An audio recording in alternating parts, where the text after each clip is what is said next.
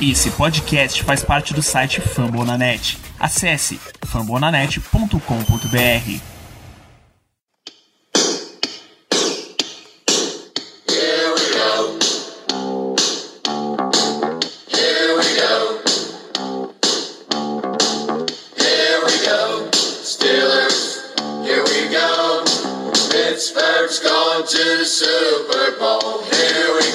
Tudo bem, pessoal? Estamos ao vivo para mais uma semana e mais uma rodada aqui de lives no Black Yellow Brasil. Hoje, uma vez que não temos jogos mais para comentar, infelizmente, a gente vai fazer um balanço da temporada dois mil e vinte e um, vinte e dois. Primeira vez que a gente teve dezoito semanas de temporada regular, primeira vez que a gente teve dezessete jogos, três de pré-temporada, muita coisa aconteceu. A presença aqui de Germano Coutinho e Ricardo Rezende. E eu queria já começar com você, Germano, que não teve no nosso último episódio. Você quer fazer um balanço da temporada como um todo, assim, o que dentro do que você esperava, fora do que você esperava, o que te surpreendeu ou não? Essa temporada, na minha opinião, ela foi muito nostálgica, porque, enfim, com certeza foi a última temporada do Big Ben, com certeza ele vai se aposentar, assim, acho que não existe muita dúvida quanto a isso, então foi muito nostálgica, foi uma temporada de altos e baixos. Logo no comecinho a gente teve um alto muito grande, né, que foi contra o Buffalo Bills, aquela maravilhosa vitória que o nosso pass rush, nossa, dominou a partida. A gente tava conseguindo pressão com quatro jogadores apenas, um negócio realmente muito absurdo. Logo depois, derrota pro Raiders, derrota de praxe, né? Porque a gente sempre perde pro Raiders. sempre perde pro Raiders. E por aí foi. Aí tivemos uma sequência de duas derrotas, Bengals e Packers. Depois ganhamos aquele jogo do Broncos, não sei como. Depois ganhamos do Seahawks com o Geno Smith. Ganhamos do Browns, fora de casa, que talvez tenha sido, uh, acho que, assim, a, a melhor vitória da temporada por todo o contexto, por toda a situação. Era um jogo que a gente não queria perder de jeito nenhum. Depois ganhamos na velha e boa cagada do, do Chicago Bears. Quase que eles conseguiram a virada. Empatamos com o Detroit Lions, aquele jogo terrível que a gente lembra muito bem. Perdemos do Chargers por quarenta e oito a trinta e sete. Quase que no final a gente consegue virar. Só, infelizmente, não deu tempo. Eu acho que, eu acho que se a gente tivesse mais uns cinco minutos de jogo, a gente teria conseguido virar, a gente teria conseguido ganhar o jogo. Depois levamos uma lapada do Bengals. Ganhamos do Ravens naquela é, tentativa de segunda... de dois pontos, né? Depois do touchdown, que não deu certo, lá deles. Perdemos do Vikings também na mesma situação do, do jogo do Chargers, onde a gente no final do jogo conseguiu uma arrancada muito legal, mas não deu tempo. Acho que se tivesse também mais cinco minutinhos ali, a gente tinha conseguido a vitória. Depois ganhamos dos Titans, uma vitória assim que foi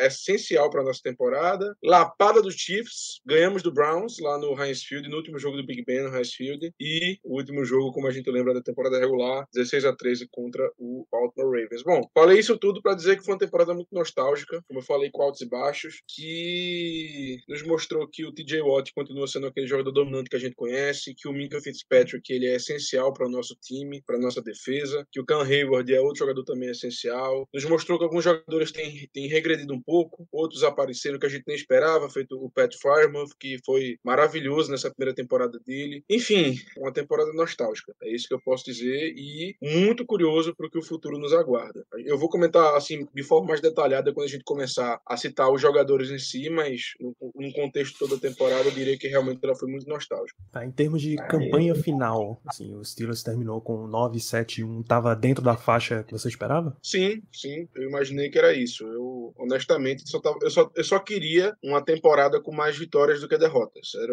era a minha expectativa, era o meu desejo. Isso aconteceu. A ida para os playoffs foi um bônus. Ninguém esperava, ainda mais do jeito que aconteceu. E então eu posso dizer que eu fiquei realmente muito satisfeito com o final da temporada regular, eu não posso reclamar. Isso eu lembro de antes da temporada, fiz com o Matheus, nosso amigo Matheus Cavalcante, um episódio do canal No Huddle. A gente ia prever a temporada dois mil e vinte e um dos Steelers e no final, assim, a gente estava conversando exatamente sobre campanha, e aí na, ali naquela faixa oito, nove, dez vitórias, Lucas, Lucas Cisneros, estava apresentando, ele perguntou, pô, pra, fe- pra fechar, mantendo o Mike Tomlin na média e tal, um oito, oito e um, vocês assinam? Porra, assinam, mas quem vai ser esse empate? Detroit? Bom, um empatezinho com Detroit, vai. Cravamos um empate com Detroit, rapaz. Que Danilo, maluco. Pergunta a ele os números da Mega Sena, por favor. Eu acho que ele não vai revelar não, cara.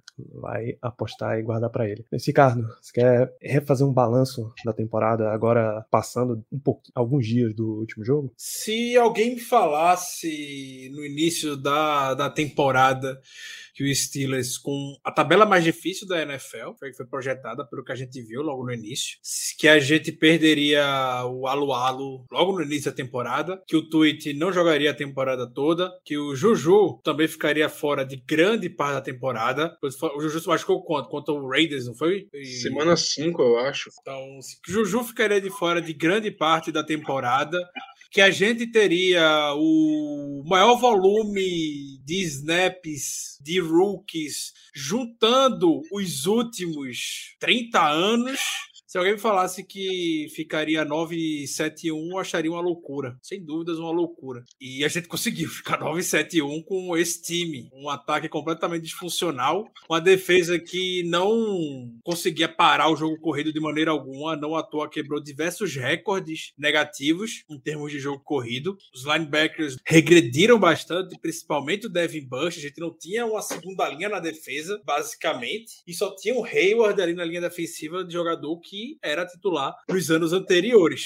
Teve que botar um, fazer um aglomerado de gente ali no meio por muito tempo. Bugs, Mondô, Carlos Davis, Daniel Archibald teve snaps. Daniel Archibald, enfim, o volume de jogadores de Steelers que tiveram snaps, eu nunca tinha ouvido falar na minha vida, em temporada regular esse ano quebrou o recorde. Se você me falasse isso, nessa temporada que a gente ficaria ou quebraria ou conseguiria ficar positivo e ir para os playoffs, eu acharia uma loucura. E a gente conseguiu fazer isso. Como? E pode gerar um pouco de controvérsia isso. Alguns não podem concordar, eu vou super entender o ponto. Apesar de tudo, esse time no momento final do jogo para poder... Não vou falar finalizar o jogo, porque esse time não sabe de fato finalizar jogos.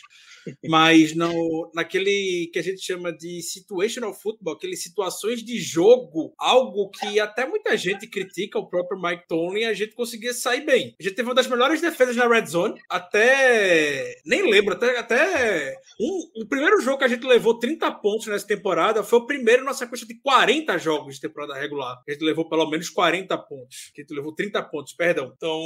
Chargers, eu acho. Também acho que foi contra o Chargers. Primeira vez num período de trinta jogos que a gente levou mais de trinta pontos na Exatamente, mesma partida. trinta e sete. Então, Red Zone, a gente levantava o muro, geralmente. E a gente tem um Boswell que é extremamente confiável, que aumentou até um pouco a distância do chute dele nos últimos anos, conseguindo acertar chute de cinquenta e cinco. Algo não muito comum, que a gente não tá muito acostumado a ver Pittsburgh, mas Boswell foi lá e pronto, conseguiu. Venceu o jogo, extremamente decisivo e tudo mais.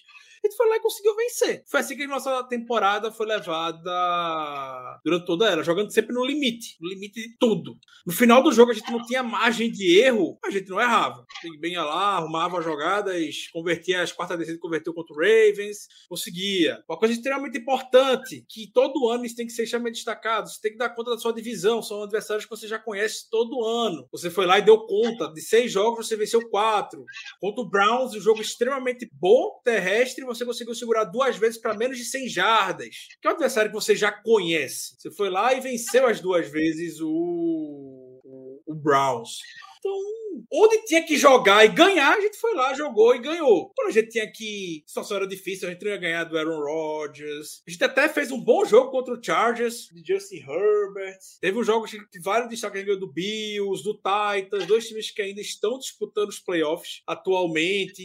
Jogos que a gente tinha que vencer, a gente foi lá e venceu, fez a nossa parte. Por isso que nunca me desce na cabeça ler gente falando que o Steelers foi de forma injusta para os playoffs. Se os outros times tivessem feito as suas partes, lembrando que tinham dois times em posição de só vencer e entrar, basicamente. E esses dois... Três? Três. O Colts também. Não, eu tô citando o Colts e o Chargers, que não foram. O Raiders ainda foi. Ah, sim, ok. O Colts e o Chargers estavam na situação de vencer e entrar. Não venceram. Não fizeram a parte deles. Você pode ser fã o quanto for desses dois times aí. Se é tão pomposo quanto falo, tava jogando hoje, tava jogando agora nos playoffs, não tão. Então, o Steelers com méritos, um time bastante raçudo, time que não se recusa a desistir, que é essa identidade do time. É a identidade do time. Essa daí. Você vê o Big Ben lá no final contra o Bengals perdendo de quarenta e um pontos, tava lá o Big Ben em campo. Não se, se recusa a sair, ele não sai do jogo. Podia muito bem, tem todos os motivos para poder sair, que vai estar de nada, ele não sai da parte. Então, ele tem essa identidade, o time que não desiste, jogou no limite, toma aqui, ó, temporada de sucesso, comparada pelo menos com as últimas duas temporadas. E pode falar. Foi uma boa temporada do Steelers. Uma boa. Até times que você fala, ficaram a uma vitória de entrar. esses times podiam ter tido campanhas melhores também. O Los Angeles Chargers ficou... Ao... Isso a gente fala com todo respeito, a gente sabe como é ganhar partidas na N F L. O Chargers, se era o time que merecia tanto entrar, ele não só perdeu o confronto direto na última rodada pro Raiders, mas ele, por exemplo, perdeu quarenta e um a vinte e nove em Houston, pro Texans. O Indianapolis Colts perdeu o jogo decisivo, que era basicamente pré-playoff, pra Jacksonville. Então, não é, ah, o Steelers empatou com o Lions, portanto ele não merece entrar. É isso, a gente vai ter duelo aí nos playoffs, do, ou acabamos de ter, eu acho, times que perderam para o Jets nessa temporada. Titans perdeu pro Jets, Bengals perdeu pro Jets. Então, é exatamente esse o confronto, Tennessee e Cincinnati. Os dois perderam pro New York Jets, que não fez mal a ninguém na temporada, sabe? Então, eu, eu, eu reconheço que o, o nível de jogo dos Steelers não é o nível vistoso que a gente teve em várias outras temporadas, não é aquele ataque dos Killer Bees, que tudo funcionava e era um espetáculo, e o time tinha uma potência ofensiva enorme. Não é a defesa de dois mil e dezenove e dois mil e vinte, que era uma chuva de turnovers e que você dificilmente se passava e tinha grandes desempenhos. Mas o time tava numa combinação de que ele foi achando vitórias do jeito dele. Também não era, eu tenho certeza que não foi o jeito que o Steelers planejou a própria temporada. O Steelers não queria entrar em jogos e ceder mais de duzentas jardas corridas pra ninguém, pô. Quanto mais pra, na quantidade de vezes que isso cedeu. Então, ganhar jogos é muito difícil na N F L, e quando você ganha e você entra em playoffs, você tem que estar, tá, você tem o seu mérito para fazer isso, mesmo que vire a, a suposta piada lá do Joe Thomas, de ah, toma aqui seu troféuzinho de participação. Bom, tem times, ele teve carreira fantástica e nunca teve esse troféu de participação. Então, esse é mais ou menos o nosso resumo de temporada. A gente, a gente faz um lance meio melhores e piores do ano. Todo ano a gente faz aqui. Acho que a gente pode, já que a gente tá falando de sequências de jogos e tal, começar por partidas. Começar pela pior partida dos Steelers do ano, Ricardo. Para ir de encontro com o que eu já, que eu já destaquei tanto, tanto domingo quanto hoje, são jogos... Se tem, se tem adversários ou jogos, você tem que dar conta, claro, sempre vai ser o jogo da, dentro da sua, da sua divisa. Então, a segunda partida contra o Cincinnati Bengals é um jogo que, pra mim, foi o pior do ano. Longe de desmerecer o Bengals, que tem um super time, não à toa tá aí, ainda vive nos playoffs, longe disso. Mas é um adversário que a gente enfrenta todo ano. A gente já tinha enfrentado uma vez essa temporada, enfrentou lá o Heinz Field, a gente perdeu também, uma lavada. E o segundo jogo foi ainda pior do que isso. A gente até viu o jogo contra o Chiefs, por exemplo, a gente A gente entrou muito melhor do que entrou na primeira partida. Sei que a gente acabou tomando outra saravada, né? quarenta e dois a vinte e um. Mas a gente segurou o Chiefs por vinte minutos no jogo ainda. Não conseguiu manter Patrick Mahomes zerado por cinco campanhas. Isso é todo time que consegue fazer com facilidade. Então o Steelers fez o quê? Aprendeu com os erros do primeiro jogo, foi lá, conseguiu se ajustar. O ataque não fez nada, paciência. Ele não esperava grande coisa também dessa partida. Mas contra o Bengals a gente foi dominado as duas partidas, os oito quartos que a gente teve. Então é algo que vale a atenção nessa temporada e, claro, para os futuros próximos. A gente vê o Ravens, a gente, o Lamar Jackson já é tradicional, famoso por não conseguir ter necessariamente bons jogos contra o Steelers. O Lamar Jackson nunca venceu do Steelers jogando contra o Big Ben, por exemplo. E nunca vai. Tem... É, e nunca vai. e nunca vai. É algo que isso nunca vai acontecer. O Browns, que a gente citou, sei lá, o Nick Chubb, uma das melhores O Ls, ou se não a melhor O L da N F L, a gente consegue dar conta deles, mas o Bengals dominou a gente esse ano. Então, o segundo jogo contra o Bengals foi o pior. Mantém esse daí já, mano? Você tem uma opinião diferente? Não, não, eu mantenho essa. Eu acho que realmente esse jogo contra o Bengals foi o pior da temporada, por tudo que o Ricardo falou. Eu acho que foi o jogo que a gente mais, nós mais fomos dominados durante o jogo inteiro, tá? Assim, realmente o jogo contra o Chiefs, que foi trinta e seis a dez, também foi muito complicado nesse aspecto. O Chiefs realmente os dominou o jogo inteiro, basicamente, mas contra o Bengals, eu acho que até por ser um, um rival de divisão, ele foi um jogo mais sofrido. Então eu diria que esse foi o pior, mas tenho que dar a menção desonrosa, né, ao jogo contra o Lions, aquele espetáculo de erros absurdos que culminaram no empate, que nos deu tanto trabalho nesse final de temporada, porque se tivéssemos vencido aquele jogo, uh, provavelmente nosso caminho para os playoffs tivesse sido um pouco mais fácil, mas enfim. É, dou um desconto, afinal de contas o Big Ben não jogou aquele jogo, foi o Mason Rudolph, mas fica aí minha menção desonrosa ao jogo do Lions, mas realmente pior jogo da temporada, concordo com, com a chefia, e que foi o jogo contra o Bengals, que foi quarenta e pouco a, a dez, se não estou enganado. Enfim, foi esse aí. quarenta e um. É isso aí. quarenta e um a dez.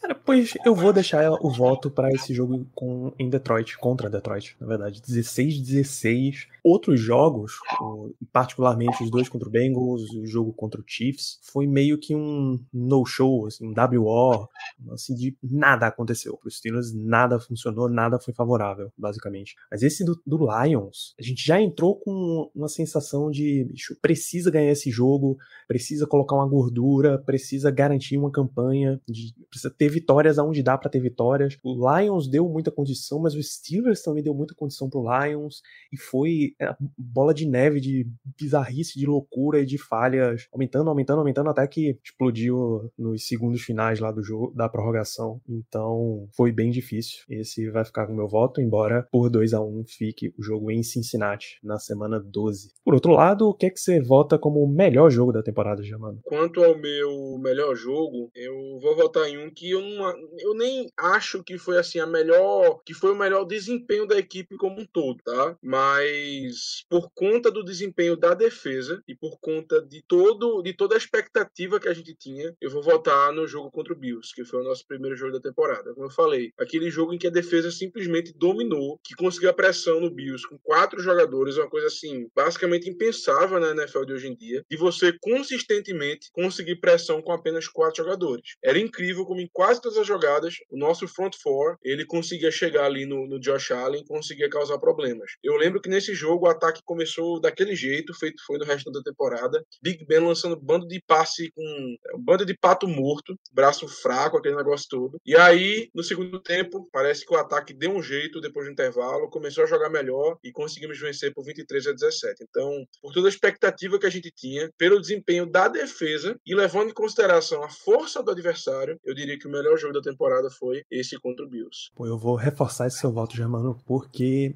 foi realmente uma situação de que parecia que o planejamento estava no caminho certo. Me lembro bem, não só Melvin Ingram apareceu como um defensive end, esse esquema todo de pressão só com quatro jogadores, mesmo sem Stephon Tuitt, já estava bem desfalcado por ali. Trent Norwood apareceu em, em boas jogadas, era, nossa, um calor de sétima rodada, tá sendo usado no sufoco e tá correspondendo em, em vários lances, em várias terceiras descidas, tal, tudo para os investimentos do Steelers, tudo tava meio parecendo funcionar ali, então eu destaco esse jogo também. É, você tem um voto diferente, Ricardo? Hum, não, permaneço com ele. É o jogo que a gente teve mais tempo para se preparar, né, ao longo da toda a off-season, não sai o primeiro adversário, naturalmente já começa os preparativos, o time se preparou de forma perfeita, não tenho a menor dúvida que o Chiefs já tá vendo como é que foi esse primeiro jogo entre Silas e Bills para poder se preparar. O Steve Spagnuolo já tá lá buscando o, o que for melhor para o Chiefs, o jogo de playoffs que terá entre Chiefs e Bills. Perfeito, tudo foi perfeito. Deixou a gente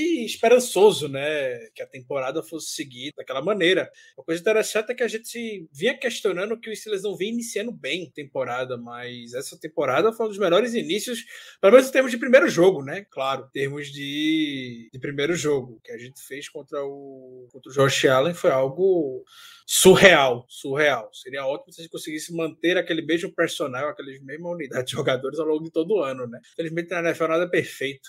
Não dá pra gente substituir tal jogador por outro, o nível cai bastante. Principalmente o Alualo tava naquele jogo, e o Alualo jogou bastante, jogou muito naquele dia. Se tem um Alualo no meio, mais que o Alualo não joga todos os snaps, o Heyward fica muito mais livre. O Heyward chamou muita atenção nessa temporada, naturalmente. Claro, você vai dedicar sua atenção a bloquear o Heyward ou o Chris Wong, claro que o Heyward. Então, Então, o jogo contra o Bills foi algo que beirou a perfeição, que até o James Pierre apareceu bem naquele dia, tudo deu certo naquele dia, tudo, tudo, que santo, jogou muito bem, então... Cara, tá aí um nome que eu não escuto há muito tempo, viu? Nossa senhora. Eu tinha até me esquecido desse cara. James Pierre tava sumidaço mesmo, cara. Foi um lance meio difícil. Então, vamos entrar, vamos continuar a sequência falando agora já de jogadores. Esse foi um ano que Ricardo até reforçou, uma das maiores utilizações de calouros pelos Steelers em toda a temporada, e foi um ano que os Steelers também precisou bastante de calouros, não à toa, os Steelers draftou muito jogador, e eu queria saber de você, Germano, você tem algum nome que você vota como o pior temporada? Não tá difícil, não. Quer ver como não tá difícil? Ricardo Rezende, qual é o pior calouro da temporada? Kentucky Green, né? Kentucky Green.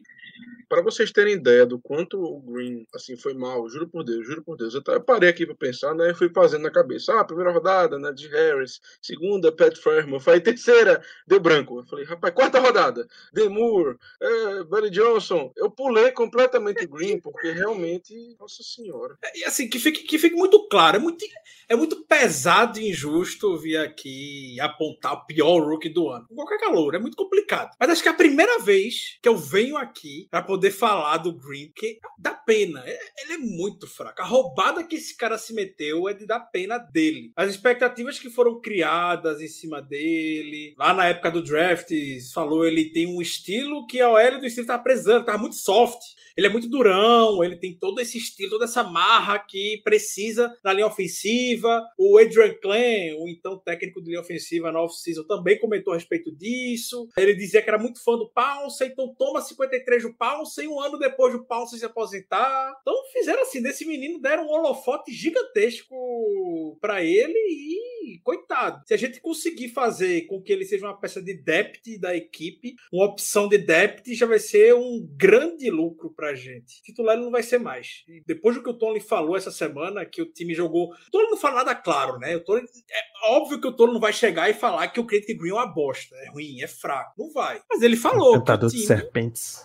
Ele vai chegar e falar, não, o time jogou melhor com o J C Hassenauer, mas o Green vai ter uma nova oportunidade ano que vem, tudo mais. Pô, tudo é que ele tem contrato, tem tudo. Então, claro, a gente vai se desfazer do cara agora. A gente não vai se desfazer dele. Vai desenvolver e torcer que ele funcione em termos de depth mesmo, utilizando um cara versátil, guard-center ali, tipo o próprio J C Hassenauer, que ele seja esse nome, seja o novo J C Hassenauer. O J C Hassenauer no passado foi um desastre. Chorava. Chorava no J C Hassenauer em campo. Era muito fraco. Esse ano melhorou? Sei qual era o nosso referencial também. Nosso referencial de center estava muito abaixo, né? Então, infelizmente, é a primeira vez que eu falo de um rookie ruim que realmente foi ruim. Foi o Kendrick Green. Rapaz, na época, na era Black Yellow Brasil, eu acho que um calouro que a gente criticou mais do que Green, acho que nem Art Burns, cara. Foi tão no primeiro ano, na não. temporada é, quanto o Green. No primeiro ano, não. Jamais. Nem Terrell Edmunds, nenhum jogador do primeiro ano. Talvez o Edmunds, talvez, talvez, talvez o Edmunds Pelo, pelo, por toda a situação, todo o contexto, né? Porque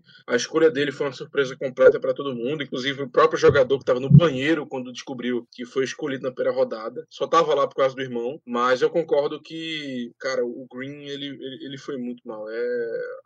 Com o Edmunds, a gente não a gente criticava mais por uma questão do seguinte: não gostamos da escolha dele na primeira rodada, poderíamos pegar outro jogador, ele não está desempenhando o suficiente em campo para justificar a escolha dele na primeira rodada. O Green é um pouco diferente. O Green foi, esse cara não tem como jogar de titular na N F L porque ele não tem tamanho, não tem força, não tem técnica. Era essa e é essa a questão. Ele pode melhorar para o ano que vem? Pode. A gente sabe que o trabalho dos técnicos na N F L, principalmente De, de condicionamento físico, é muito bom. Ele pode, ele pode ganhar mais massa, pode ganhar mais força, pode melhorar a técnica, e eu até espero que sim. Mas realmente o que ele mostrou nesse primeiro ano, assim, é, é decepcionante, porque ele simplesmente perdia em quase toda jogada. Até a brincadeira que a gente fez, que desde que o J C Hassenauer, que honestamente não é nada demais, não é nada de especial, até porque a gente já xingou muito ele aqui. Eu, inclusive, eu acho que era o cara que mais é, xingava ele, que mais não gostava dele, porque eu realmente não, não entendi entendia como esse cara tava no roster da N F L, mas o, o Kendrick Green, todo jogo, toda jo- a, a cada três jogadas em um ele terminava no chão. Era uma coisa impressionante. E não era de um modo positivo, não era ele dando pancake no outro, era ele levando a pancake, era ele sendo derrubado para trás.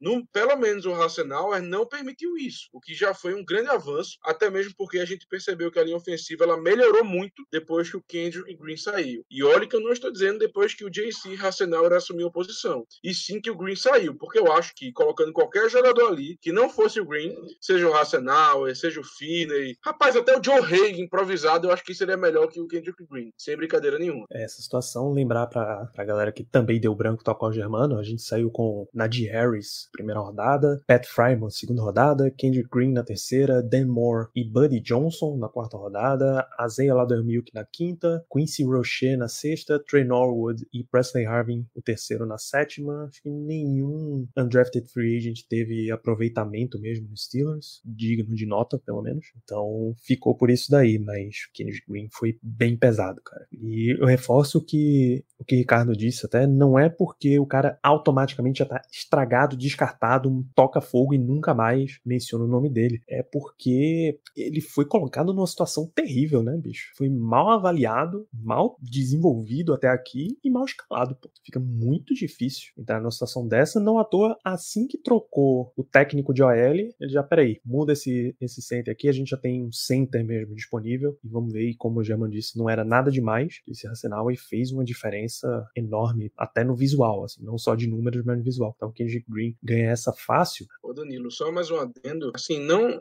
é uma situação que, assim, não mexe nada com o desempenho do Green em campo, mas que piora ainda mais a situação dele, que é o seguinte, quando a gente parar pra pensar é, nos outros prospectos de center que saíram no draft, principalmente os, o top três, né? Creed Humphrey, que, enfim, teve a temporada maravilhosa, tá tendo a temporada maravilhosa no Kansas City Chiefs. A gente, a gente pensa no Landon Dickerson, que não foi center, mas foi titular do Philadelphia Eagles, tá lá sendo titular como guard. E o Josh Myers, que é do Packers, que machucou, mas tá vendo também muito bem antes de se machucar. Então, assim, quando a gente pensa que a gente teve a possibilidade de pegar um desses três caras para ser center e não pegou, piora ainda mais a situação. É realmente muito complicado. É, só reforçar que a gente teve a oportunidade na segunda e primeira rodadas, porque Landon Dickerson foi a escolha trinta e sete na segunda, então os Steelers nem podiam pegar na segunda. Uh, Josh Myers foi a escolha sessenta e dois e Creed Humphrey foi a escolha sessenta e três. O Kendrick Green foi a escolha oitenta e sete. Então tem essa leve diferençazinha aí. Eu ficaria mais surpreso se, se a gente encontrar jogadores abaixo dele que tiveram um desempenho melhor. Mas aí também é o caso de você com certeza tem jogadores selecionados abaixo que tiveram um desempenho melhor, mas de outra posição. Aí você pega outra posição, coloca outro jogador como center pra poder seguir a vida.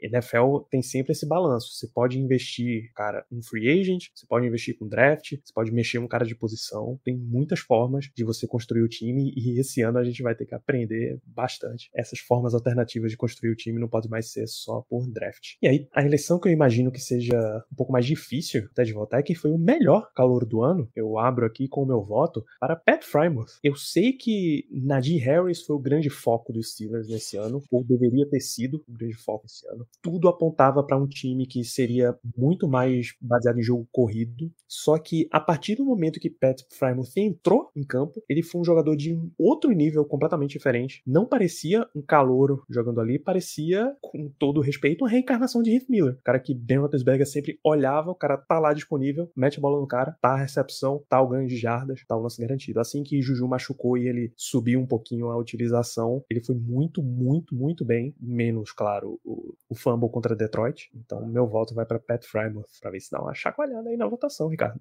Eu entendo a votação no Pat Freiermuth, eu até votaria nele também, se não fosse a desgraça que foi o ataque sem Najee Harris contra o Ravens. Sei que o ataque já é ruim, mas sem Najee Harris mostrou ser pior. Na toa, ele teve que voltar depois do jogo, segurando a bola com a mão oposta, porque o ataque não tava andando, não andava sem ele. Najee Harris mostrou o que a gente via em alguns lances dele no college de futebol, achando jardas onde não tinha. É, isso aconteceu ao longo da temporada atrás, da possível pior O L da N F L, junto com a do Miami Dolphins. Então, não tem como não votar nele. Talvez se não, se não tivesse esse final de jogo contra o Ravens, eu super, eu super apoiaria e até concordaria com você com relação ao voto do Pat Freiermuth. Foi outro maravilhoso. E é justamente por isso que, só voltando um pouco no assunto do, do Germano, é, eu, não, eu, eu não sofro por a gente não ter escolhido o center antes, mesmo com os nomes que tinham, porque esses dois jogadores são jogadores de franquia que a gente escolheu. Eu vou questionar sempre porque a gente não foi para o mercado investir um center mais veterano, nem que se fosse para aumentar o nível de competição. Isso é o que eu vou questionar bastante.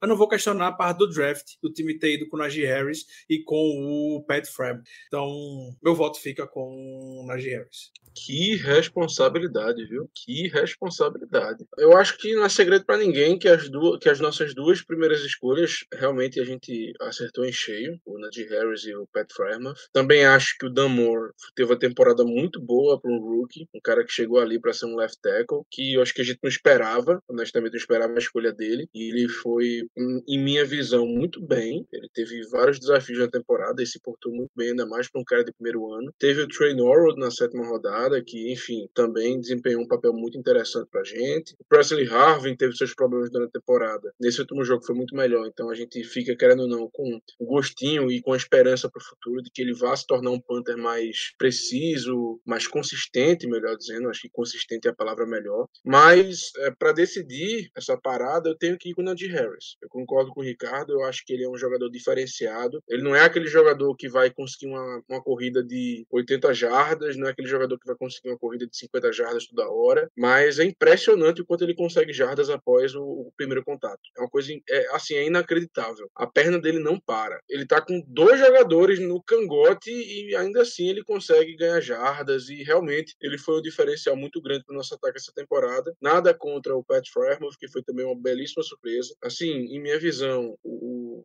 eu não vou dizer que foi o melhor tight end rookie, porque, enfim, o cara de Atlanta é um absurdo. A gente sabe que ele é muito mais... O Kyle Pitts é muito mais recebedor, né? Assim, não é bem um tight end tradicional, é mais um wide receiver grande, estilo Jimmy Graham, mas não tem como dizer que, o, que a temporada do, do Freiermuth foi melhor que a dele, afinal de contas o cara superou mil jardas. Pelo menos eu entendo que... Enfim, não vou entrar muito nesse mérito, mas meu voto vai para o Najee Harris, por tudo que ele trouxe para o nosso ataque, para a dinâmica, e principalmente é, quanto a esse fato que o Ricardo falou, da diferença do ataque quando ele não estava em campo. A diferença era muito grande, cara. Você botava o Ben Snell, aquela embalagem ali, não dá não. Você notava aqui com o Najee Harris, até a defesa, ela se portava de um jeito diferente. Ela respeitava mais o jogo terrestre dos Steelers, a possibilidade de a gente correr com a bola. Então, meu voto vai para o Najee Harris. Beleza, vamos falar um pouquinho de contratações, ou movimentações, no caso. O que é que você julga como a pior que o Steelers fez? Futuro é um desafio, né? Porque o Steelers é um time exatamente que contrata muito no mercado, né? É como se o time tivesse feito a feira fora o draft. Nem tinha muitas condições de fazer isso. Mas, ó, em, em defesa da nossa votação aqui, você pode colocar movimentação no geral, você pode colocar uma saída, uma não renovação. É, era, exatamente, não, era exatamente isso que eu tava pensando em pôr aqui com relação ao Melvin Ingram. O plot twist pro Melvin Ingram sair da temporada foi algo assim, ninguém esperava, que o Melvin Ingram chegou rasgando elogios pro Steelers, a Mike Tomlin, falando que já sabia muito bem o papel que ele teria aqui, meio que sabendo que eu vou jogar aqui pra poder recuperar minha carreira, vou ficar um ano aqui, ano que vem eu volto, vou pro mercado muito bem cotado, porque eu sou um jogador bom. Parecia que isso estava muito claro pra ele. E aí, quando tava próximo da janela de troca, deu a doida, não sei o que aconteceu, as expectativas dele não estavam cumprindo, dizem que ele se achava melhor que o Alex Highsmith. Duvido muito que o Steelers não tenha dito pra ele que o, que o Highsmith seria o titular e ele seria o cara da rotação. Tenho muita certeza que o Steelers falou isso pra ele, controlou qualquer tipo de expectativas, e o Melvin Ingram não é o calouro que chegou ontem na liga, ele conhece. O Melvin Ingram tá vindo de uma lesão, uma série de lesões nos últimos anos, é, o jogador mais veterano, e o Alex Highsmith um jogador novo. Então, vou citar isso, eu vou ficar com o Melvin Ingram, sem dúvidas. E pra você ver tão absurdo foi que tem até números que mostram isso, ele jogou um percentual de snaps maior nos Steelers do que no Chiefs. Sei muito bem que ele queria sair. Como o Mike Tomlin fala, eles não querem reféns, eles querem voluntários. É o famoso meteu essa, Germano. Qual é teu voto aí para a pior movimentação do Steelers? Eu não sei se o meu voto vai valer, porque não foi exatamente uma movimentação nossa. Mas, como você deixou um pouco mais genérico essa, essa, essa votação, cara, eu acho que uma, uma situação que machucou muito o time foi a aposentadoria do Vince Williams. Acho que machucou muito o time, porque o Vince Williams, ele era um líder da defesa, ele era um cara que estava usando o Green Dot, e foi muito inesperado, porque, ok, a gente tinha, assim, nós havíamos cortado ele, mas ele tinha retornado, todo mundo tinha ficado muito feliz com isso. Ah, o Vince Williams vai voltar, é, nosso problema com o inside linebacker não vai ser mais tão grande, não sei o quê. E do nada o cara resolve se aposentar, deixou um espaço gigantesco ali no meio. Ok, depois fizemos a contratação de um jogador que foi o Joe Schobert, que veio e, e jogou bem, mas eu acho que a gente perdeu muito, ainda mais no começo da temporada, com a aposentadoria precoce do, do Vince Williams. Eu não sei se vale exatamente como um voto, mas eu diria que meu voto, que meu voto voltaria para ele, para essa aposentadoria precoce. E ele foi até dispensado, né? Isso. Foi dispensado e depois retornou. E depois se aposentou. super, super concordo, as aposentadorias assim, principalmente no final de off-season, junto foi a aposentadoria, né? Mas o David Castro não voltou para a liga desde então também. A gente viu que tava contando, tava com a expectativa na O L que o De Castro fosse, fosse jogar essa temporada. São dois nomes que sim, podem super ser citados. É, você pode citar, Germano, o corte de Vince Williams. E aí você coloca o simbolismo de toda, de toda a questão Vince. Eu tenho uma sugestão, Danilo. Na verdade, sugestão não, é porque eu criei esse negócio porque eu queria falar desse ponto específico. Não sei se vocês vão comentar comigo, mas eu acho que a movimentação mais frustrante desse ano foi a contratação do Karl Joseph, porque a gente tinha tanta expectativa pro cara e, assim, não deu em nada, absolutamente nada, mal jogou. E foi, pra mim foi muito frustrante, cara. Eu jurava que era um cara que ia chegar e ia disputar ali pau a pau com Edmonds e tal, talvez até mesmo conseguisse virar um, um, um slot titular do time, não sei o quê, e absolutamente nada, impressionante. E era um... era um nome que a gente já vinha paquerando nos últimos anos, constantemente a gente entrevistava, e era uma posição que a gente tá até buscando ter alguém como, com, com o perfil do Karl Joseph. Acho que vale citar um trio aqui, na verdade, três jogadores que, com experiência de N F L, que até poderiam ter ganho um, ganho um pouco mais de espaço e que não ganharam, né? O, além do Karl Joseph. O Anthony Miller, que nem voltou, nem voltou o Anthony Miller, nem contrato assinou futuro, nem nada, foi, já era mesmo pra ele. O jogador que fez sucesso lá em Chicago, aí depois foi pro Texas, aí foi dispensado, ia pro Jaguars, aí o Steelers chegou lá, contratou ele, e o Steven Mims, né? O Steven Sims, que Sims. Poderia ter, no meio dessas lesões ou tentativas que ele poderia fazer pra poder dar um gás no ataque, poderia ter aparecido, e ele não apareceu. Ao contrário do doutor Miller, o Steven Sims assinou o contrato para participar da off-season com o Steelers. É, rapaz, eu reforço com o Ricardo o meu voto para Melvin Ingram. Eu concordo que a ausência de, de Vince Williams foi bem pesada, bem sentida, mesmo o Silas tendo feito uma troca ali atrás de Joe Schobert, meio para substituir, mas não foi nem de perto a mesma coisa. Mas Melvin Ingram foi tão, mais decepcionante do que a história de, de Karl Joseph, porque ele foi trazido, é um tipo de movimentação que o Steelers não faz, que é ir atrás desse veterano que completa bem, veterano de carreira sólida, de carreira até acima da média, e que, numa posição que você já tem jogadores e que você está adicionando profundidade de qualidade. Perceba a diferença de Melvin Ingram pro substituto dele, Taco Charlton. Muito, muito diferente. E aí quando ele sai daquele mais respeito, jeito... Mais respeito com o Derek Tuska, viu? Mais respeito. Eu tô falando da contratação que substituiu, pô. É, e quando ele sai, quando ele sai daquele jeito, quando ele sai por aquele valor, que foi, foi um valor de vamos te trocar pra não te dispensar, basicamente. Escolha de sexta rodada é quase aquela compensatória de sétima de daqui três anos, pô. Então foi muito, muito ruim. A substituição muito ruim. Então o Melvin Ingram fica como o pior movimento. E aí, claro, a gente precisa eleger o melhor, né, Germano? Sim. Bom, eu acho que pra mim o melhor foi o Joe Schobert, cara que chegou do Jacksonville Jaguars, porque estávamos extremamente necessitados de alguém ali na posição de inside linebacker, alguém que tivesse experiência com o passe, que fosse bom contra o passe. Eu não diria que ele teve a melhor temporada da vida dele, mas foi nosso melhor inside linebacker a temporada inteira. Então, eu, meu voto, de forma extremamente sucinta, vai pro Joe Schobert. Porra, deixa eu lembrar, precisa dar a mensagem de uma movimentação ruim em partes. A renovação de contrato de Derek Watt foi bem ruim, tá? Gastou um dinheiro idiota que foi basicamente só pra manter a família Watt feliz. O pior que a dele foi do Zack Banner. Vou falar do contrato. Pior, seria, pior foi do Zack Banner. Também, justo. Mas vai lá, Ricardo, a sua melhor movimentação do ano. Eu entendo o Joe Schobert, total, claro, não dá pra gente poder apagar isso, mas eu talvez surpreenda alguns com quem foi a melhor movimentação do ano, e uma pena que a gente só tenha tido mais benefício no final, um pouco mais final da temporada dele, foi o Akello Witherspoon. O Akello Witherspoon deu, deu, renovou. Se a gente levou quarenta e um pontos contra o Bengals e muita coisa em cima do James Pierre, James Pierre foi sacado naquele jogo e o Akello Witherspoon assumiu a titularidade pra não sair mais. Jogou muito bem, conseguiu turnover, conseguiu impedir recepções, enfim. Foi o melhor cornerback da equipe nessa campanha final, sem dúvidas. A gente sofreu muito com o James Pierre ao longo da, ao longo da temporada. Então, quando a gente olha a tabela do Steelers, após a partida contra o Bengals, a vitória contra o Ravens, derrota pro Vikings, aquilo Witherspoon saiu bem. Vitória contra o Titans, a derrota contra o Chiefs, vitória contra o Browns e vitória contra o Ravens, foram, foi um aproveitamento de quatro e dois. Diretamente relacionado ao aquilo Twitter, eles falaram, claro que não, mas ele fez jogadas para que a gente pudesse ter um, boas condições de vencer o jogo. Se a gente gostou de ter o J C Racional no lugar de Kentucky Green, claro que a gente vai gostar de ter o Aquila Witherspoon ali. Eu espero muito que ele volte, espero muito mesmo que ele, que ele retorne para a próxima temporada, tá sem contrato, né? Mas eu boto aqui e lamento muito que a gente não tenha um empregado desde o início da temporada. Curiosamente, os dois chegaram aos Steelers por meio de troca e os dois valeram a quinta escolha? Uma desse ano ou do ano que vem? Uma de dois mil e vinte e um ou dois mil e vinte e dois, né? Correto. O Schobert foi por uma quinta, achei que teria sido por uma sexta, mas enfim, isso não vai fazer diferença, não. É só, a gente teve que dar a sexta, dois, a quinta dois mil e vinte e dois por aquilo, o Witherspoon, justamente porque tinha saído já a dois mil e vinte com o Schobert, ou o contrário, enfim. Não, foi, não a, a do Witherspoon é dois mil e vinte e três ainda. Uh, rapaz. O Schobert é essa temporada, o Witherspoon só na temporada que vem. É isso. Posso fazer uma é... menção honrosa? Faça, cara, por favor.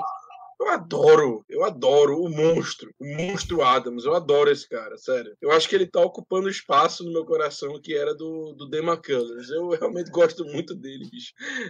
Eu adoro quando, meu irmão, eu adoro quando a gente vê aquele gordo correndo, velho, no campo, assim, desesperado pra tentar fazer o tackle. E ele fazia muito isso, cara, assim, falta de esforço dele não foi. E ele foi bem na temporada, ele foi bem, realmente eu gostei muito dele. Então, fica a minha menção honrosa aí pro monstro, pro monstro Adams. Por mim, tanto ele como o Witherspoon tinham, tinham o contrato aí renovado, tinham, eram oferecidos amanhã um, uma renovação, porque eu acho que eles mereceram bastante. Veja só, a gente vai ter que sair com um nome só, certo? Na votação. Então, nesse caso, a gente tá entre Joe Schobert e aquilo Witherspoon, meu voto vai pra Witherspoon. É o cara que é muito, não só rendeu bastante esse ano, como fica com aquela impressão de que você pode manter pro ano que vem. Até porque Joe Schobert, embora tenha contrato, é um contrato bem pesadinho, a gente pode falar dele mais tarde. O meu voto oficial é para uma situação em que o Steelers tinha uma necessidade no mercado, foi ao mercado ver quem era o jogador disponível que cumprisse essa posição, e ele cumpriu do jeito que o Steelers queria, de um jeito ótimo, e esse jogador é Myles Killebrew, o Special Teamer. Justíssimo, extremamente justo, um absurdo!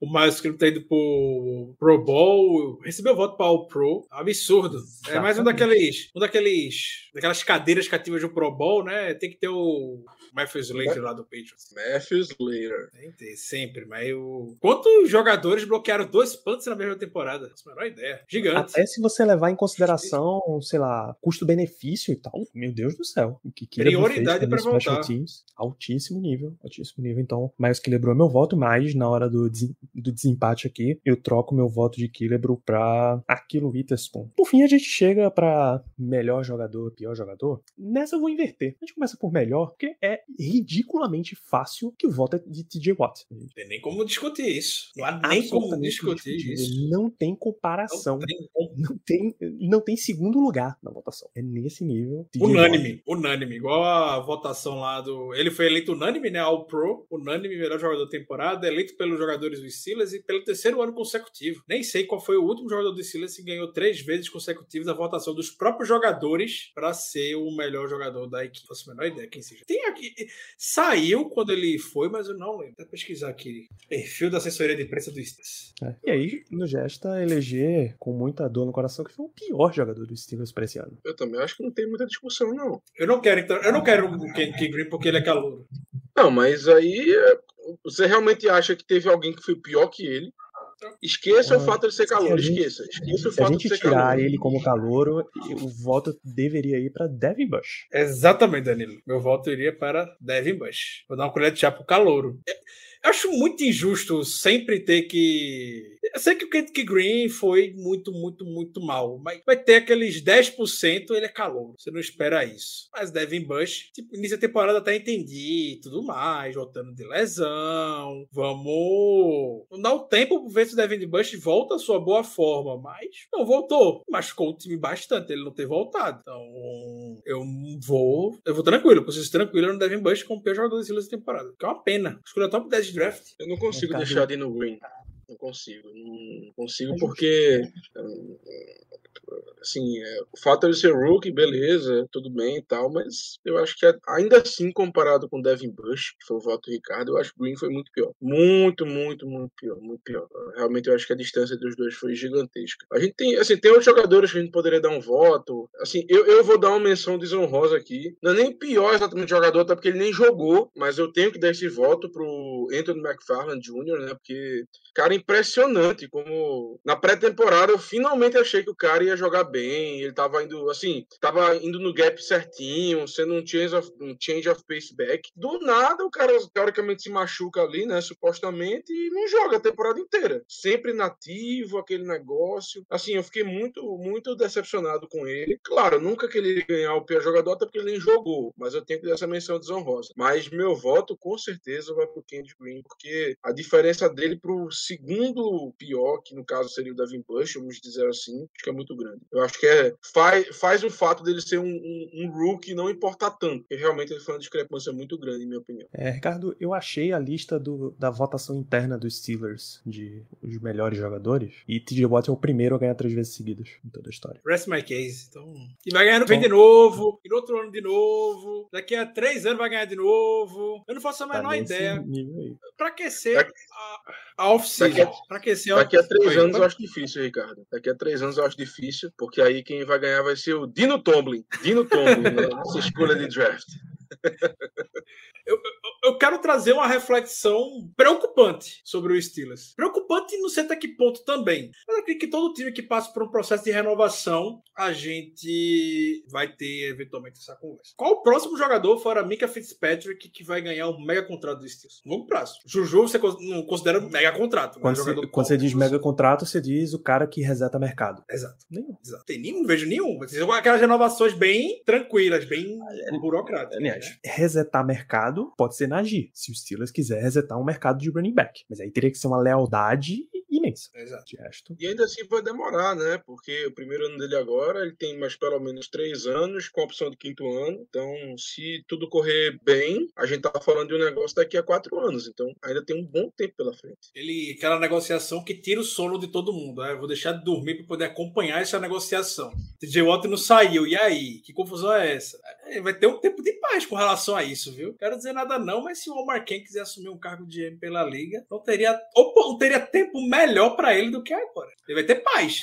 Vai ter paz por, por um bom tempo aqui, eu, pra não ficar brincando com o Khan. Eu tenho sugestão. Eu tenho, eu tenho uma sugestão. Sugestão não, eu tenho um apontamento pra fazer.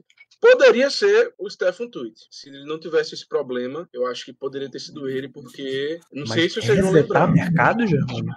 Cara, é porque resetar mercado é complicado, porque tem o Aaron Donald, tem vários jogadores assim. Mas eu acho que o próximo, talvez, mega contrato que a gente visse, podia ser o Stephon Tuitt, e eu vou dizer o porquê. Não sei se vocês vão lembrar, mas ele, além de lidar com várias lesões, antes dele se machucar na temporada dois mil e vinte, ele estava sendo o melhor jogador da defesa. Melhor que o Cameron Heyward, melhor que o T J Watt e melhor que o Minka. Eu lembro disso claramente. Ele estava sendo o melhor jogador de defesa. Tô dizendo que isso iria acontecer? Não, assim, não tô cravando, não. Mas é apenas um apontamento que existia essa possibilidade. Uma pena que as lesões ocorreram e também as questões extra-campo, né, da, da infeliz morte do irmão dele. Mas eu acho que ele era um jogador que tinha esse potencial.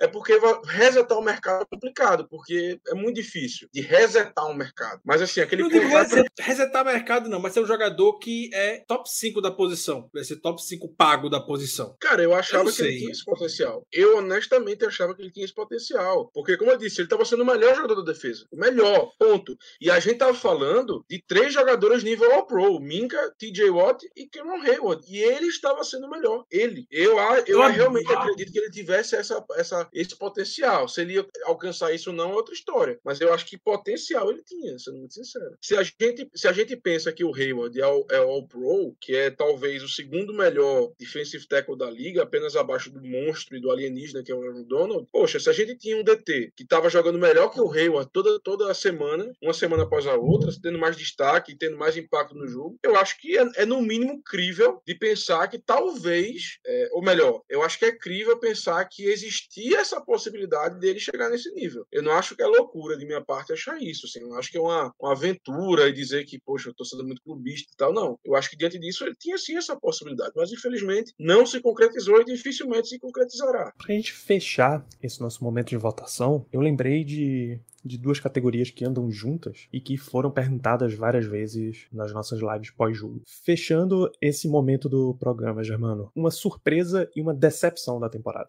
Tá, eu, eu vou tentar, então, falar de algo que a gente já não comentou, porque decepção pra mim foi o, Ken, o Kendrick Green, né? Então, vou tentar pensar um pouco mais fora da caixinha. Bom, surpresa, surpresa, surpresa. Norwood, Trey Norwood, eu acho que a nossa escolha de, de, de sétima rodada, o nosso safety, ele, ele foi uma boa surpresa. Sim, teve seus erros, teve seus problemas durante a temporada, uma jogada ou outra que ele foi queimado. Mas, cara, uma escolha de sétima rodada, a gente não espera absolutamente nada. Assim, uma coisa muito rara de acontecer, da gente ter um jogador de sétima rodada que tá rendendo. Ele terminou a temporada basicamente como titular, porque a gente sabe que nós jogamos no, no, no nickel muitas vezes, no dime, então assim, ele entrava muitas vezes em campo. Eu acho que a minha surpresa vai por Norwood por, pela produção que ele teve comparado com o número da escolha de draft que ele foi na sétima rodada. Pensando aí, Ricardo, é. Você tem surpresa ou decepção? Sai um pouco da caixinha também, com relação a tudo que a gente já falou aqui no programa. Esse nome não foi citado, deveria ter sido citado exatamente por agora, né? Citar menções horrorosas. Ou a surpresa, o desenvolvimento do Zach Gentry. Muito, muito bom, muito positivo o desenvolvimento do Zach Gentry. E Zach Gentry se tornar o T E dois, uma escolha de quinta rodada. Pela maneira como ele está se mostrando ser, super paga a escolha já. O Gentry estava há um ano para ser implorando para a gente, pedindo para ele ser cortado, porque ele não fazia nada. E ele melhorou bastante o Zach Gentry. Foi ouvido no ataque, bloqueou muito, muito bem. Finalmente dizendo o tamanho dele. Para isso, o Mike Tony, ao longo da temporada, o elogiou bastante, inclusive, pelo trabalho que ele fez com relação a ganhar massa. Era um jogador que ficou a off-season todinha nos centros de treinamento do Steelers, foi reconhecido por todos os preparadores físicos e compensou ao longo da, da temporada. Quando o Eric Ebron caiu, mesmo quando o Eric Ebron não estava, ainda estava, a gente viu o Zach Gentry aparecendo bem. Na C T E dois, nos moldes que foi o Matt Spade por muito tempo aqui no Steelers, o Zach Gentry está no caminho assim incrível, tá muito bem no caminho. Muito seguro recebendo bolas, ele não era muito envolvido no jogo aéreo, muito seguro essa temporada temporada, nos bloqueios. Pronto, teve programa que a gente tava rezando para o Steelers entrar com o doze personnel, né? Botar ele e o Muff para poder bloquearem, para poder ajudarem. E era quando a gente tinha algum tipo de esperança. Então, o Zach Gentry é o nome, o Trey Norwood, sem dúvidas, é outro nome também que merece ser citado, mas eu fico com o Zach Gentry. E... Opa, por favor, Germano. Eu, eu tenho que interromper porque eu, eu, eu vou completar, porque eu lembrei de um que eu, eu tô impressionado como eu não lembrei disso. Eu realmente tô impressionado e a gente não citou o nome dele hoje. Deontay Johnson. Não citamos, por incrível que pareça. E pensando fora, assim, um pouco fora da caixinha, minha decepção vai pra ele, porque é, pelo que a gente esperava dele, pelo que a gente esperava dele dar aquele passo, ainda mais depois da temporada de dois mil e vinte, onde ele teve muito problema com o drop. No começo da temporada, ele pareceu melhorar nesse aspecto, ele pareceu estar um pouco mais seguro, mas essa segunda metade da temporada, ele regrediu. Ele começou a ter muito drop, a gente viu isso nesse último jogo, viu também nos jogos anteriores, falta de concentração, coisa e tal. Então, a minha decepção, pensando um pouco fora da caixinha, vai pra ele, porque a gente esperava muito dele, a gente esperava aquele passo, ainda mais depois que o Juju se machucou, a gente pensou, pô, agora o Deontay Johnson vai realmente virar o wide receiver número um, contestável do time, vai ser o cara que vai receber cem bolas na temporada, que vai comandar o ataque aéreo, não sei o quê, e a gente viu que não foi exatamente isso. Ele é muito bom, ele tem muito potencial, mas é muito frustrante assistir jogar com esse problema de drop. É um cara que hoje, final de temporada, eu, eu não consigo confiar nele. Eu não consigo confiar nesse cara pra, no, naquele momento de final de jogo, naquela terceira pra dez, a gente jogar a bola pra ele e ter a certeza que ele vai fazer a recepção e vai conseguir a conversão. Infelizmente, eu não consigo confiar. Então, por isso, pensando fora da caixinha, a minha decepção, eu, eu indico ele. Mas, continua aí, cara. Só porque eu lembrei. Essa mesmíssima descrição, a minha decepção é Chase Claypool. É exatamente isso daí. Entre os dois eu ficaria mais com o Claypool também. O Deontay Johnson, eu super entendo ele ser decepção, mas acho que esses momentos finais de temporada acabam acentuando e atenuando bastante a temporada que ele fez. Que até poucas semanas atrás ele não tinha nenhum drop. Tinha nenhum drop na temporada. E aí... Foi só ele não ser selecionado pro Pro Bowl, ele ter sido considerado, começou a postar besteira no Twitter, e aí o psicológico dele foi pra Marte. Rapaz, eu então super entendo. Não consideraram alguns drops dele no começo da temporada, porque eu lembro claramente de drops que ele teve. Então, acho que não consideraram, mas enfim, isso aí também não, não vem muito ao, ao caso. Mas esse, esse stat de que ele não teve nenhum drop, rapaz, pra mim, fico muito surpreso. Porque eu, eu lembro de várias jogadas que eu considerei drop e, e parece que não foram computadas. Pro Football Reference, Pro Football Focus, eles analisam drop meio que de forma muito, muito diferente mesmo quando eles trazem.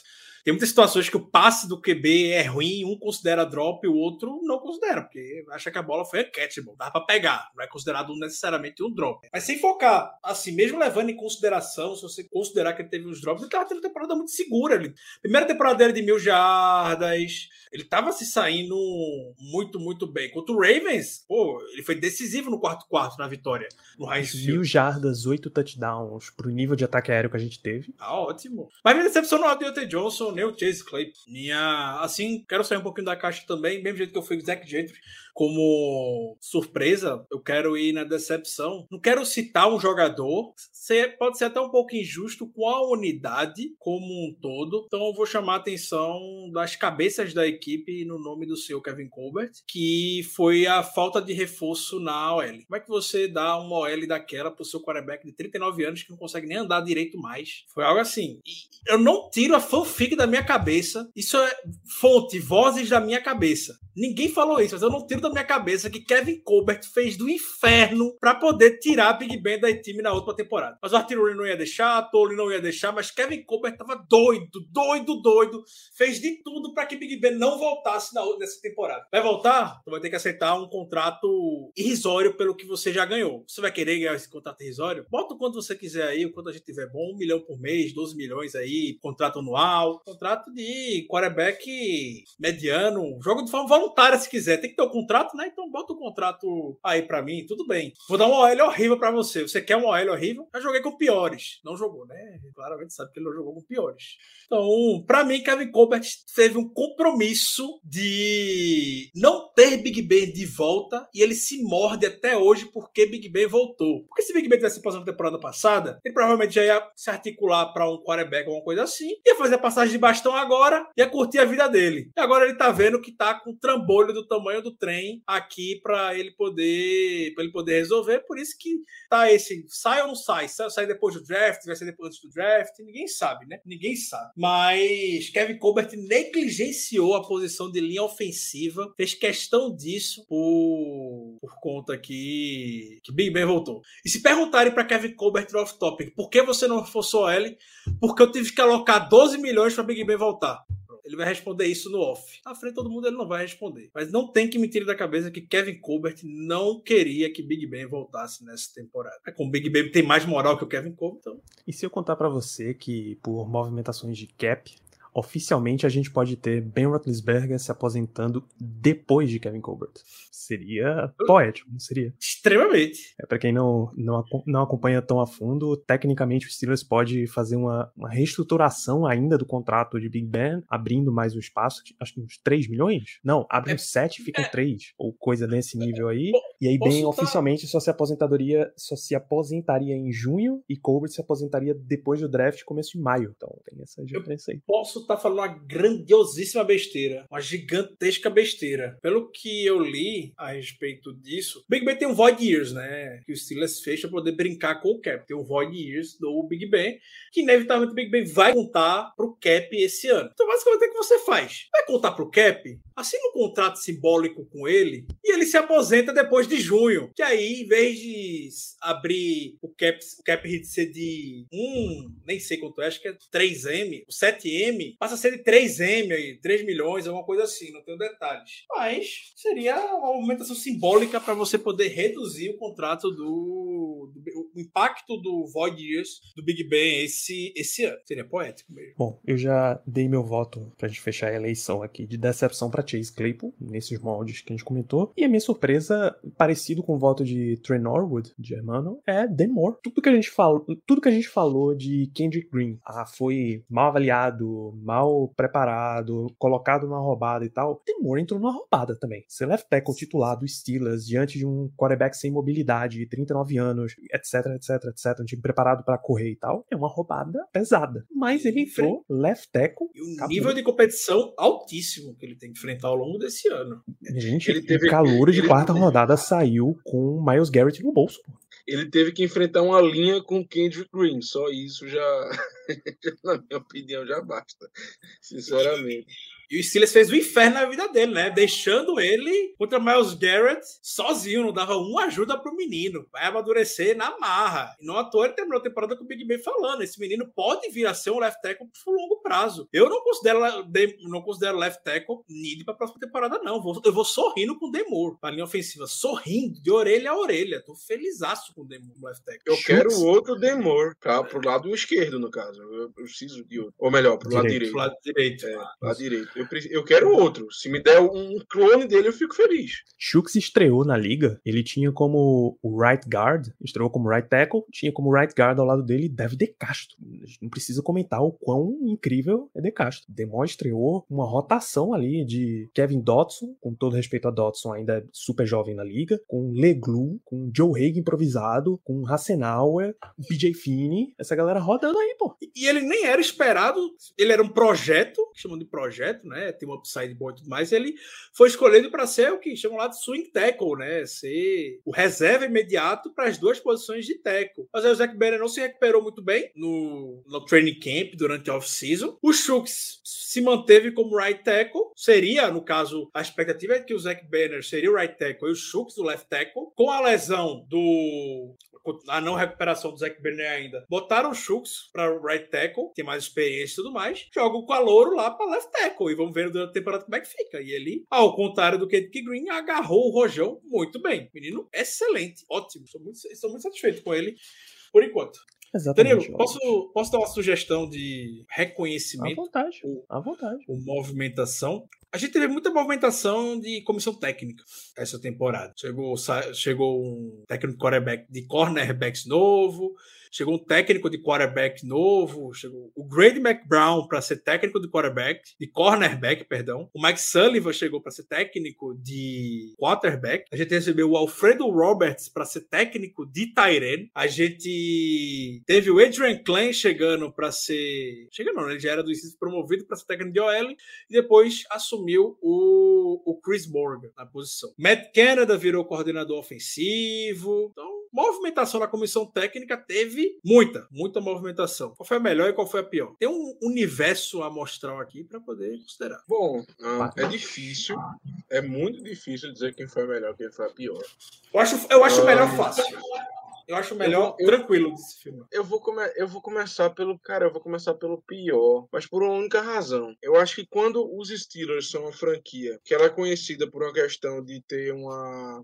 Ter uma longevidade muito grande de, de head coach, de ser uma equipe que, assim, tem, faz poucas movimentações dentro da temporada, questões de técnicos, de coordenadores ofensivos, defensivos e tudo mais. Quando você tem um técnico de linha ofensiva que ele sai no final da temporada, faltando dois, três jogos para acabar a temporada, uma coisa que eu acho que é inédita, pelo menos nos últimos dez anos. Eu não lembro de um técnico, de alguém da comissão técnica sair da equipe no meio da temporada, eu realmente não lembro. Eu tenho que dar meu voto para ele, eu tenho que dar meu voto pro Sean Sarrett, que não é normal isso acontecer. Teve alguma coisa de errado. Assim, eu até vi uma, uma, um, um report... Perdão, Germano.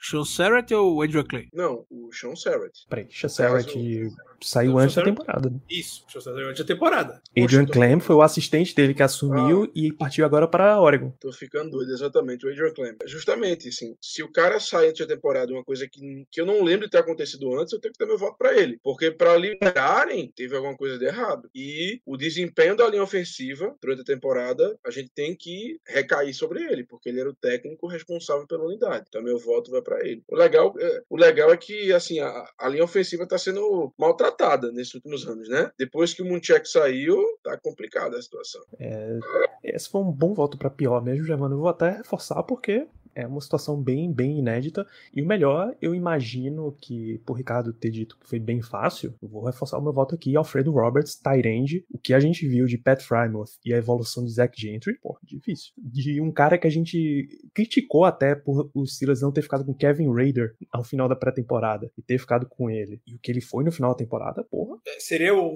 o Alfredo Roberts mesmo, maravilhoso. Ele já trabalhava com o Pat Freiermuth antes de chegar aqui, então ele era técnico no Chargers, mas fazia muito trabalho antes de off-season, né? Muita gente fazia esse trabalho de off-season com alguns técnicos, é que consultoria, né? Fazer uma rendinha extra. Ele já trabalhava muito com o Pat Freiermuth. O Alfredo Roberts foi um maravilhoso. E pior, eu fico também com, claro, com o Adrian Klein. Botei esperança nele, fiquei...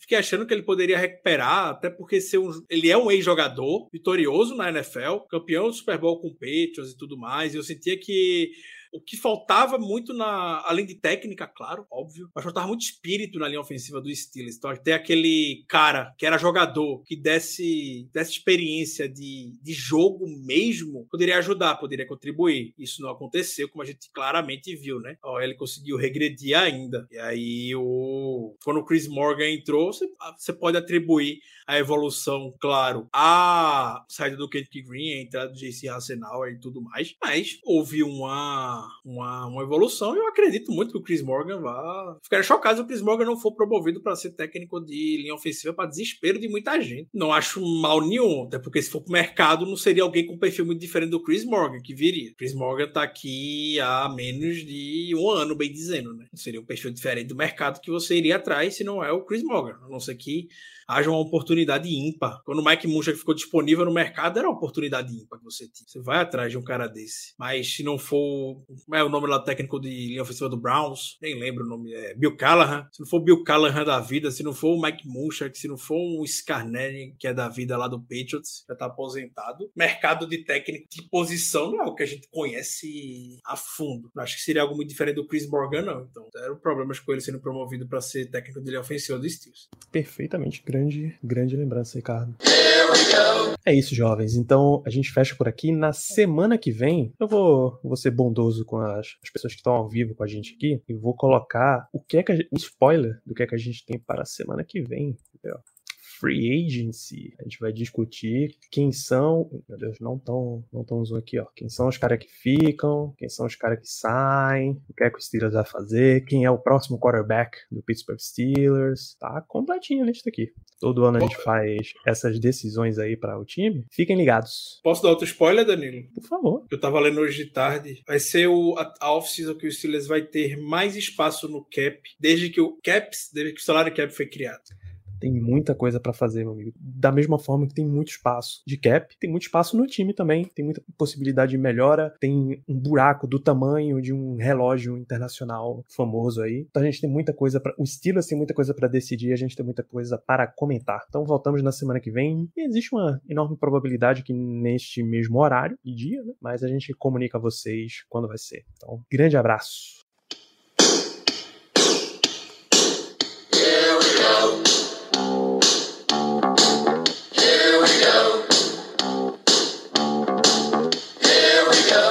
Steelers, here we go. Pittsburgh's going to the Super Bowl.